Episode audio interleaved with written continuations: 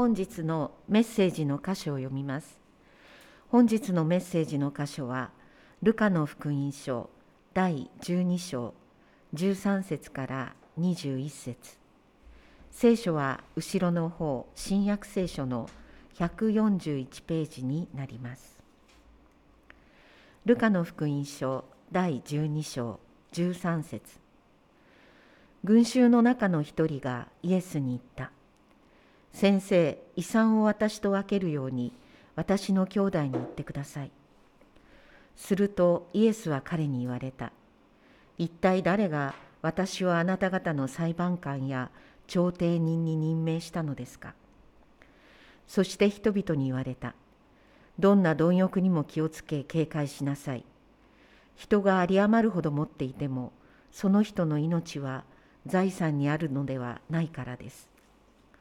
それからイエスは人々に例えを話された。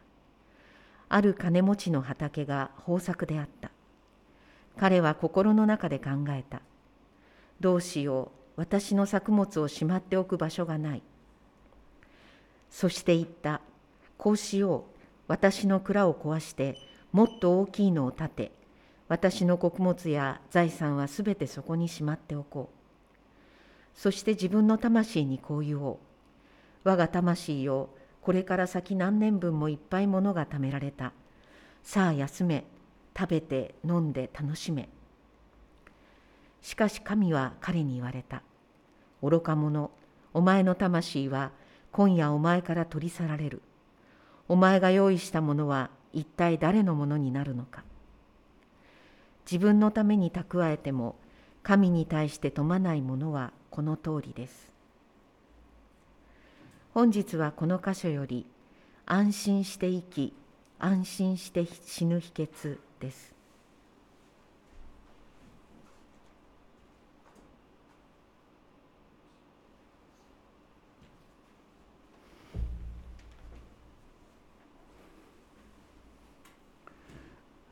オーストラリアに留学に行ったばかりの頃ですけれども、えー、オーストラリアのマーケットっていうのは木曜日に開いて日曜日までその木金土日の4日間しかやってないんですね。あまあ、あの全てがそうじゃありませんけども私がいたキャンベラではそうでした。そしてそのマーケットに行くとですねこう日本と違ってフルーツがこう山積みになってるんですね。ブドウでもチェリーでもさくらんぼでもそしてねこうやってつまんで食べていいんですよ。つまんで食べていいんです。ね行ったらいいよオーストラリア。それで。でつまんで食べてね味見しながらどれがいいかって言ってあのつまんで食べていいんです。もうで小さい子どもたちはねうちの子どもたちもそうだったんですけどうちの子どもたちはちょっと小さすぎてあんまりできなかったけどまあ小さいね幼稚園ぐらいの小学校とかのぐらいの子どもたちこっちのお店でちょっとつまんでこっちのお店でちょっとつまんであっちの店でちょちょっとつまんでもう本当にねもう満足してマーケットから帰れるって もうある意味でのカルチャーショックでしたね。いい意味でね。でで日本に帰ってくるでしょ？そうするとそんなことやったら捕まえられちゃいますよね。ぶどう一粒とつまんだだけでこらって怒られて。で私はこのオーストラリアに行ってああ本当に豊かだなと。豊かだからこれができるんだということを本当に感じました。豊かでなければこれはできない。聖書の中に立法の中にあなたがそのあなたはですねあの他人のブドウ畑に入ってお腹いっぱい食べてもいい。だけどカゴは持って入っちゃいけないっていう書かれてるところありますね。でそれはあの飢えた人たちが豊かに実った畑に入っていってそして自分の上を満たすことができるようにという神様のご配慮お導きであったわけです。つまり何を意味しているか豊かな天の恵みそれはあなたの独占物ではなくて貧しい人たちがあなたとそれを共にすることができるあなたが貧しい人たちとそれを共有するために神様があなたに言うならば代表してそれを預けてくださっているのであってあなたの自由にできるあなたの独占物ではないということを聖書は明らかにしているわけです。そのことが分かるとね今日の箇所もよく分かると思いますそしてさらにイエス様はもっとあのもう一歩進んで私たちの存在の本質は何かというところまでイエス様は私たちに教えてくださっています。群衆、群衆の一人がイエスに言った。先生、遺産を私と分けるように私の兄弟に言ってください。するとイエスは彼に言われた。一体誰が私をあなた方の裁判官や調停人に任命したのか。で、これはね、あのモーセが、えー、まだ、えー、エジプトのファラオの娘の養子として育てられて大人になった時のことです。イスラエル人同士、えー、モーセがイスラエル人がですねエジプト人に虐待されてるのを見て殺してしまった。でその後今度はイスラエル人同士が争っているのを見てそのいじめてる方の人にですね、まあ、やめなさいと言った時に誰がお前を我々の裁判官朝廷人にしたのかと言って言い返された。お前は昨日あのエジプト人を殺したように私を殺そうとするのかと言われてこの殺人がみんなの知るところになってるっていうのをモーセはして恐れて逃げたっていうところがありますけれどもその時のその時にモーセが言われた言葉を逆にして私とあなた、ね、を逆にしてイエス様はこれを引用していらっしゃる。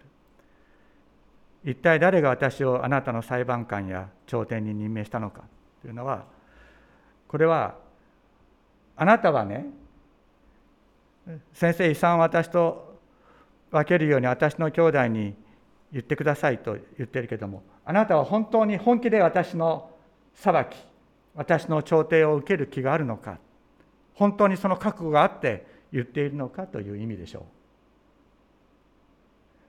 神が与えられる調停神が与えられる裁きを本当に神からのものとして受ける覚悟があるか。これ厳しい言葉だと思いますね。自分の思い通りになる。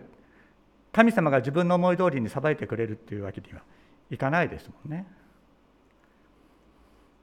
そして人々に言われた。どんな貪欲にも気をつけ警戒しなさい。人が有り余るほど持っていてもその人の命は財産にあるのではない。貪欲っていうのはねもっと欲しい。もっと欲しい。というそういう気持ちですね。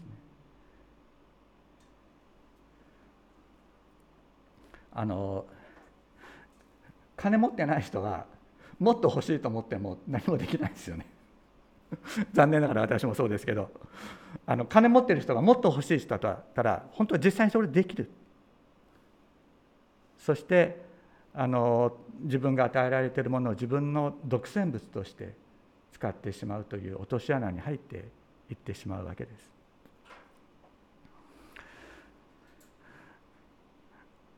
イエス様は言われました。その人の命は財産にあるのではない。あなたの財産があなたの金があなたの命を支えているのではないということですね。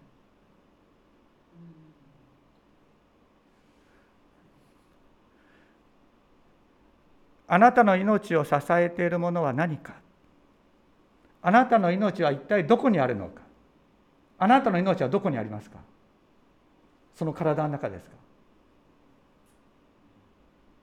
それが普通の考え方でしょう。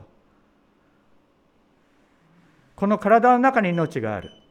だから命がなくなったら死ぬ。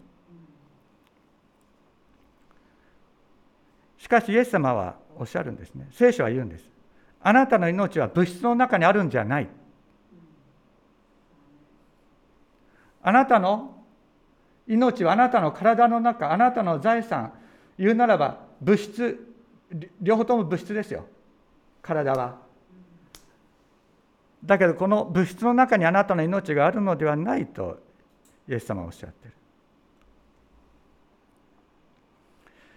じゃあどこにあるのか。イエス様は、まあ、あの続けて語られます。ある金持ちの畑が豊作であった。彼は心の中で言ったどうしよう。作物をしまっておく場所がない。そして言ったこうしよう。蔵を壊してもっと大きいものを建て。穀物や財産はそこにしまっておこう。そして自分の魂にこう言おう。我が魂よこれから先何年分もいっぱいものが貯められた。さあ休め。食べて飲んで楽しめ。まあ日本語ではこれがあの自然な言い方だと思いますけれどもちょっと調べてみるとですねあの原文では「私」という意味がどれだけ出てくるかっていうとねこんだけ出てくるんですね。私はどうしよう。私の作物を私がしまっておく場所がない。こうしようあ私はこうしようだね私はこうしよう私は私の蔵を壊して私はもっと大きいのを建てて私私の穀物や財産は全てそこにしまっておこうそして私は自分まあ、私は私の魂にこう言おう。我が魂よ、これから先何年分もいっぱいものが貯められた。さあ、休め、食べて飲んで楽しめ。もう、私、私、私、私。この人の目はですね、私に、自分に固定されている。日本の教育の中で自分探しって言われることありますよね。もう中学校高校大学自分探し自分探しっていうまあほとんどあの将来どういう職業にに就きたいと思うかってことを考えましょうという意味で言われることが多いんだけど自分に何が向いてるかということを見つけようということなんだけどそれは本当の自分探しではないですよね。やりたいことは自分ではないそして大学に入っても自分探しをしていますっていう学生はいますそして彼らの目はどこを向いているか自分見てるんですね。自分は何に向いてるのか。自分は何をしたいのか。だけど自分を見てる時に人は自分を見失うんです。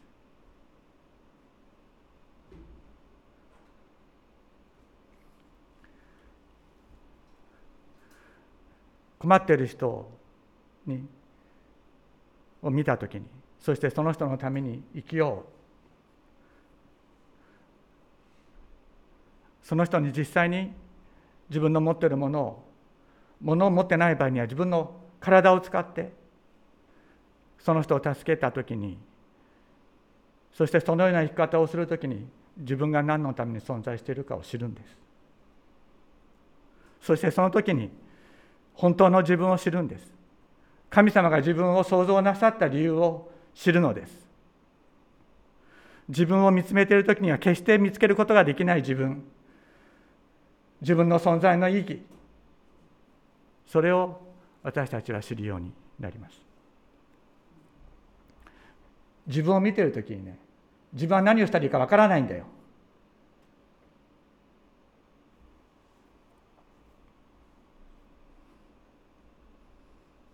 でこの人はどうすればよかったんですか？この人はだってこの人ね金持ちなんですよ。あの貧乏人の畑が豊作だったんじゃないんですよ。貧乏人の、まあ、言うならば貧農のね人の畑が豊作だったんじゃないんです。金持ちの畑が豊作だったってイエス様はおっしゃっ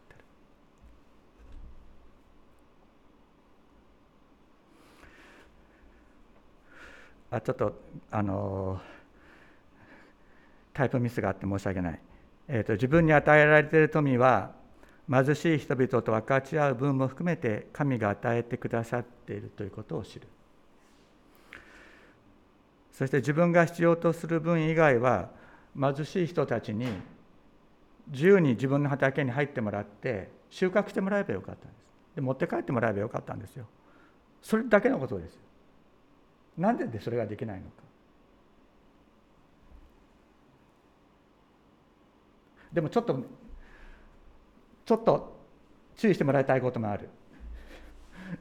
自分は収入も十分ないのに自分の家族を犠牲にして自分の持ってる家族の分まで売り払って人にやるのはそれは間違ってるよ。いいんでそれそれとは違うからね。それは間違ってるからそれとこれは区別して考えなければいけないんですよ。いいですか？この人金持ちなんですよ。ということをちゃんと神様それぞれに必要なことを教えてくださるからそれは間違えないようにしないといけない。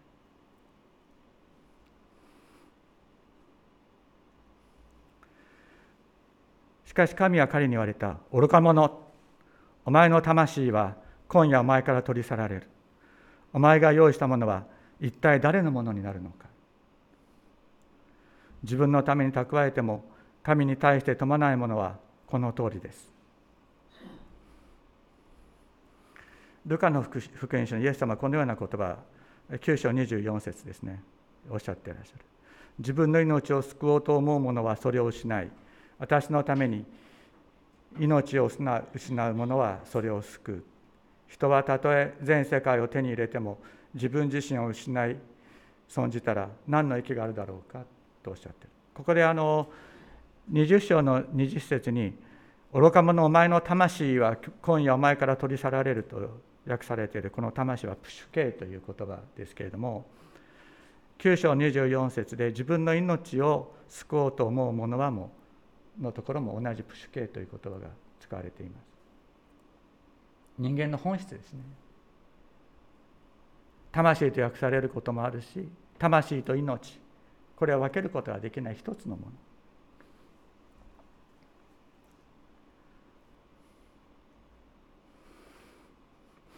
殺され人のさっきね私たちの命はどこにあるのか物質の中にはないという話をしましたけれども殺され人への手紙の中にはこのように言われている。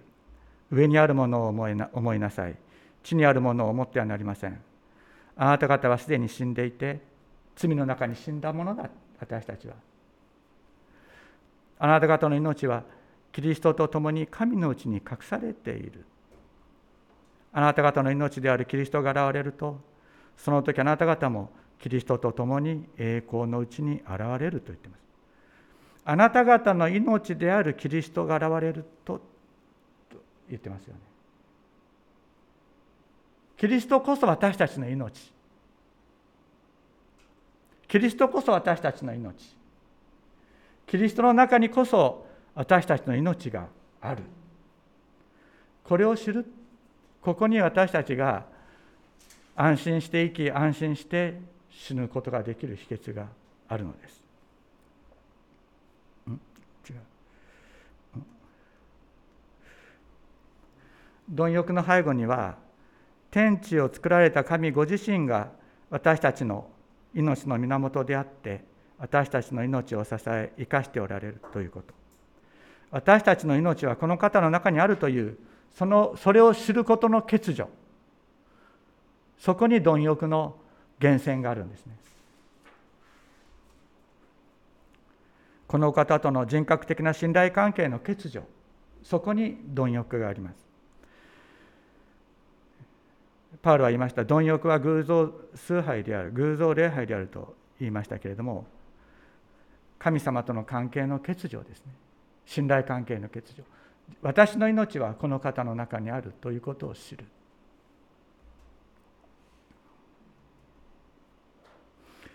主イエスが困難な苦しみの十字架の道を恐れずに進んでいかれたのはですねご自分の命が父なる神様の中にあってあるということを深く知っておられそして父なる神様を深く信頼しておられたからです。この肉の命も魂も神様の中にある。これを握ってくださっている方がいる。私たちが自分の命を大切に思う以上に神様がイエス様が私たちの命をもっと大切に思ってくださっているということを知る。ここに私たちが平安の中に生きていく基盤がありまた平安の中に天に召されていく基盤があるんです。私は大学生の時にある女子学生と出会いました。その人は同じゼミの同じゼミで言語学を勉強している人だったんですけれども山中湖で、えー、ゼミの合宿をやったんですね勉強会をやってそしてまあ夜は、まあ、昔はですね今も今はちょっとそういうことやったら教育教官の首が飛びますからあの 今はそういうことはないと思いますけど、まあ、昔はコンパといって今は飲み会ということをやってたわけです。でその時にそのその女子学生があの私、まあ、ちょっと宗教の話になってでそ「歎異抄」私は「歎異抄」を読んでる。私は金も名誉もいらない。ただ心の平安が欲しい。と、まあ、言いました。で私はこの人にイエス様伝えなきゃいけないと思った。そして神は愛である。神の愛は自分を捨てて苦しみの中にある人を生かす愛だ。自分自身を捨ててその人を生かす愛だという話をして。そしてイエス・キリストの愛をについて語りまたモロカイ島でハンセン病の患者の人たちのために自分の命を投げ出したダミエン神父の話をしました。で私はその話をしている時にその人の心の中で何が起こっているのか全然わからなかった。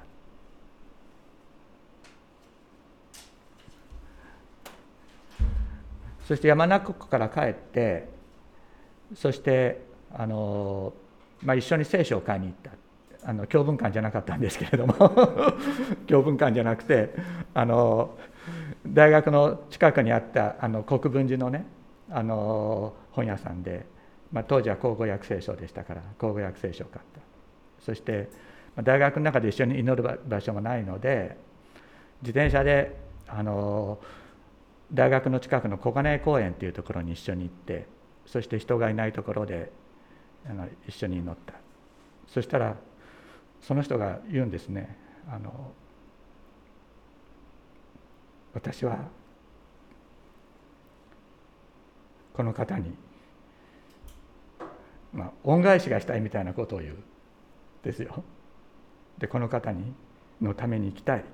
どうしたらいいんですか？って私はこの方のために行きたい。どうしたらいいんですか？と言いました。ちょっと今あの私が覚えてないことを言うんだっていうふうに思ってるかもしれないけれども まあそういうふうに言いました。で私はその時に、えー、私はこの方のために生きたいどうすればいいかと言われて答えられなかったですね。答えられなかった。ただ毎日祈りながら生活した聖書を読んで毎日祈りながら生活したらいいと思うっていうぐらいのことしか言えなかった。私もその時は大学大学2年生でした。それでで私は私たちはその後結婚することになるんですけれどもで私はこの、旧姓横山あずささんのために自分ができることは何でもしようと思った。自分ができることは何でもしようと思った。だけど実際には逆だった。実際実際には逆だった。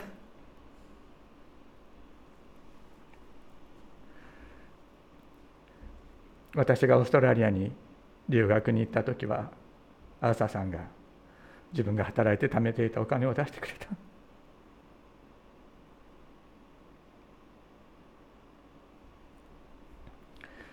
パターニューギニアに伝道に行く時には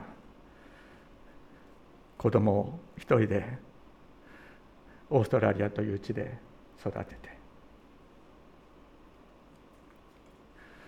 そして日本に帰ってきた時には日本に帰ってきて私が伝道を始める時にはあずささんが自分のできる全てのことで支えてくれたんです。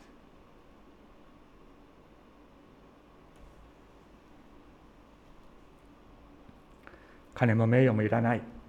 ただ心の平安が欲しいと言った。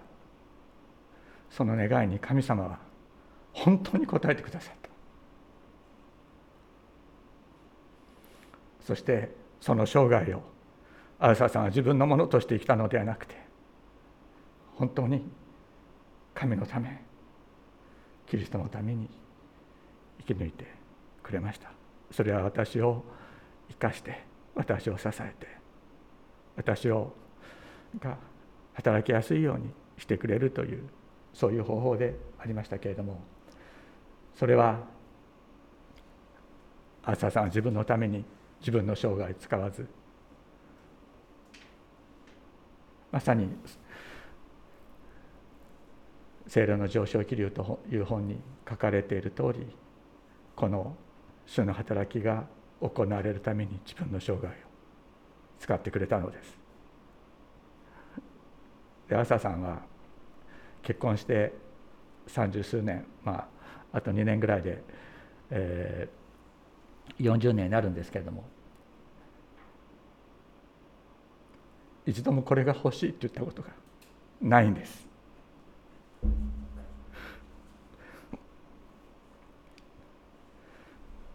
一度もこれを買ってくれって言ったことはないですね。まああれが食べたいこれが食べたいはありますよ。もちろん もちろん今日何食べるってあれが食べたいそれはあるしそれはあるんです。だけど高価なもので身を飾りたいとかブランド品が欲しいとかそういうことを言ったことは一度もない。まあ可愛いものが欲しい。可愛いものを買ったりすることありますけれども ブランド品だから高いからって言っていうことは一度もなかったですね。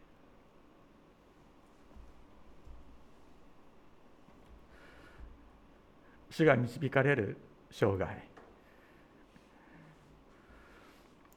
本当にありがたかったなと思います。私たち自身にはもちろん問題はあります。完璧ではありません。失敗もあります。だけど主が祝福して導いてくださる生涯はなんと素晴らしいことかなんと感謝なことかなんとありがたいことか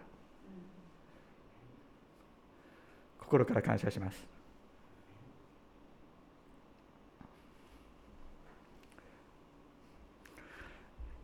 エルブピテの手紙の中にこういうふうに言われている。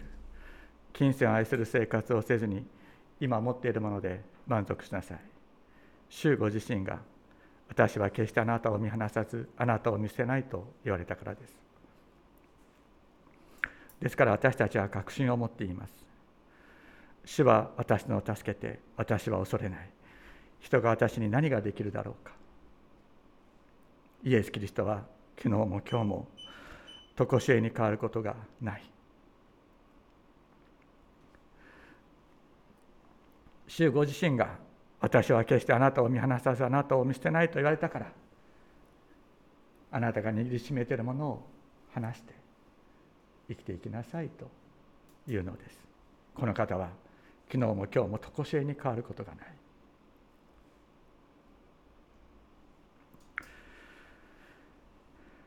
イザヤ書の43章。恐れるな。私があなたをあがなったのだ。あがなったからだ。私はあなたの名を呼んだ。あなたは私のものだ。あなたが水の中を過ぎる時も私はあなたと共にいる。川を渡る時もあなたは押し流されず。火の中を歩いてもあなたは焼かれず。炎はあなたに燃え尽かない。私はあなたの神主。イスラエルの聖なるもの。あなたの救い主であるからだ。あなたは私のものだとおっしゃってくださっている方がいるのです。あなたは主のものです。あなたが自分自身を大切に思い自分自身の命を大切に思っている以上に主があなたあなたをあなたの命をもっと大切に握ってくださっている。なぜ主がそうしてくださっているか。主があなたを創造なさったからです。ウェストミンスター小距離問答とかハイデルベルク信仰問答と言われる長く使われている広く使われている宗教問答集がありますけれどもその中のそれぞれの問いの一と答えをご紹介します。ウェストミンスター小距離問答。人生の主な目的は何か？人生の主な目的は神の栄光を表し永遠に神を喜ぶことです。自分のために生きることが私たちの人生の目的では私たちの存在の目的ではありません。私たちの生涯を通して神の栄光が表されること。神の神をこの存在のすべてで喜び神の喜びがこの存在に満ち溢れることが人の目的である。ウェストミンスター小距離問答はそのように告白しています。またハイデルベルク信仰問答は生きるに生きるにも死ぬにもあなたのただ一つの慰めは何かと問いかけます。生きるにも死ぬにもあなたのただ一つの慰めは何か？私が私自身のものではなく体も魂も生きるにも死ぬにも私の真実な救い主イエス・キリスト主イエス・キリストのものであること私がこの体も魂も生きるにしても死ぬにしてもこの存在が主イエス・キリストのものであることがただ一つの慰めである。それ以外にはない。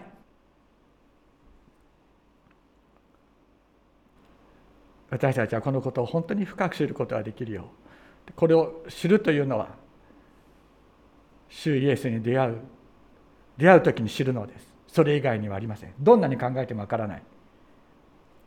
この方に出会う時に分かる。だから私が本当に願うことはお一人お一人が深く主イエスに出会う出会うことです。そのために私は祈ります。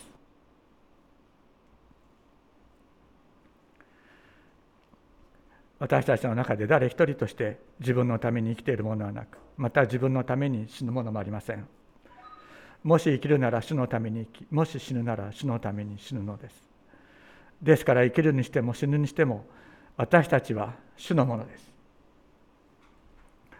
生きるにしても死ぬにしても私たちは主のものだというのはまた自分のために生きている生きるのではなく自分のために死ぬのでもないというのはこれは殉教して命を落とすということを意味しているわけじゃないんですよ。これ誤解しちゃいけない。私たちは主のために生き主のために死ぬっていうのは殉教を進めている言葉じゃないんです。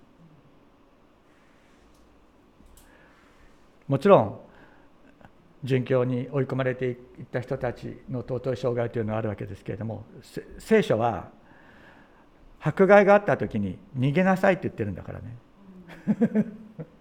迫害があった時には逃げろっていうのがまず第一なんですよ。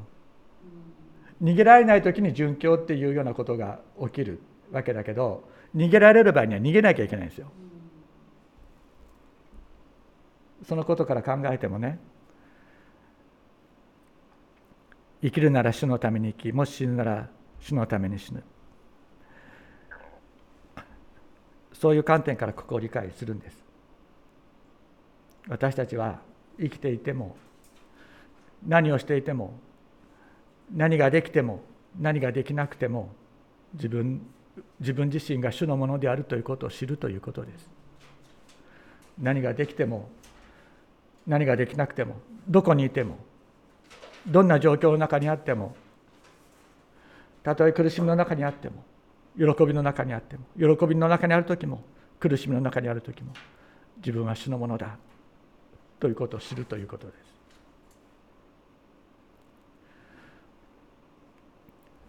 イエス様のものはイエス様がお守りになる。イエス様のものはイエス様がお守りになる。イエス様のものはイエス様がご自分が良いと思われるように用いられます。お祈りをしましょう。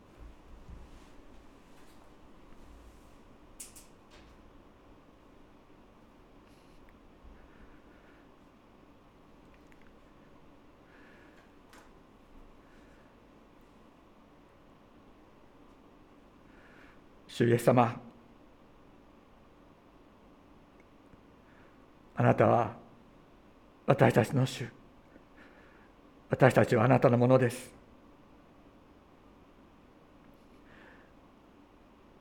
そのことが分かるようにあなたは私たちを読んでくださいました。あなたに触れられた時私たちは自分が自分でのものではなくあなたのものであるということを知りました。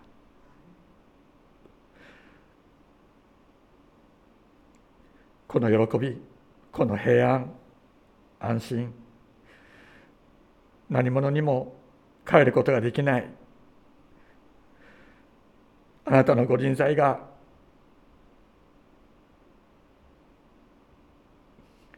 私たちを変えてくださいました。今私たちは自分のものでありません。あなたのものです。どうぞあなたがあなたの御霊にあふれるあふれるように満たしてあなたが良いと思われるように私たちの生涯を導き用いてください。痛みの中にある方々苦しみの中にある方々のところに私たちをお使わしください。イエス様の尊い皆によってお祈りします。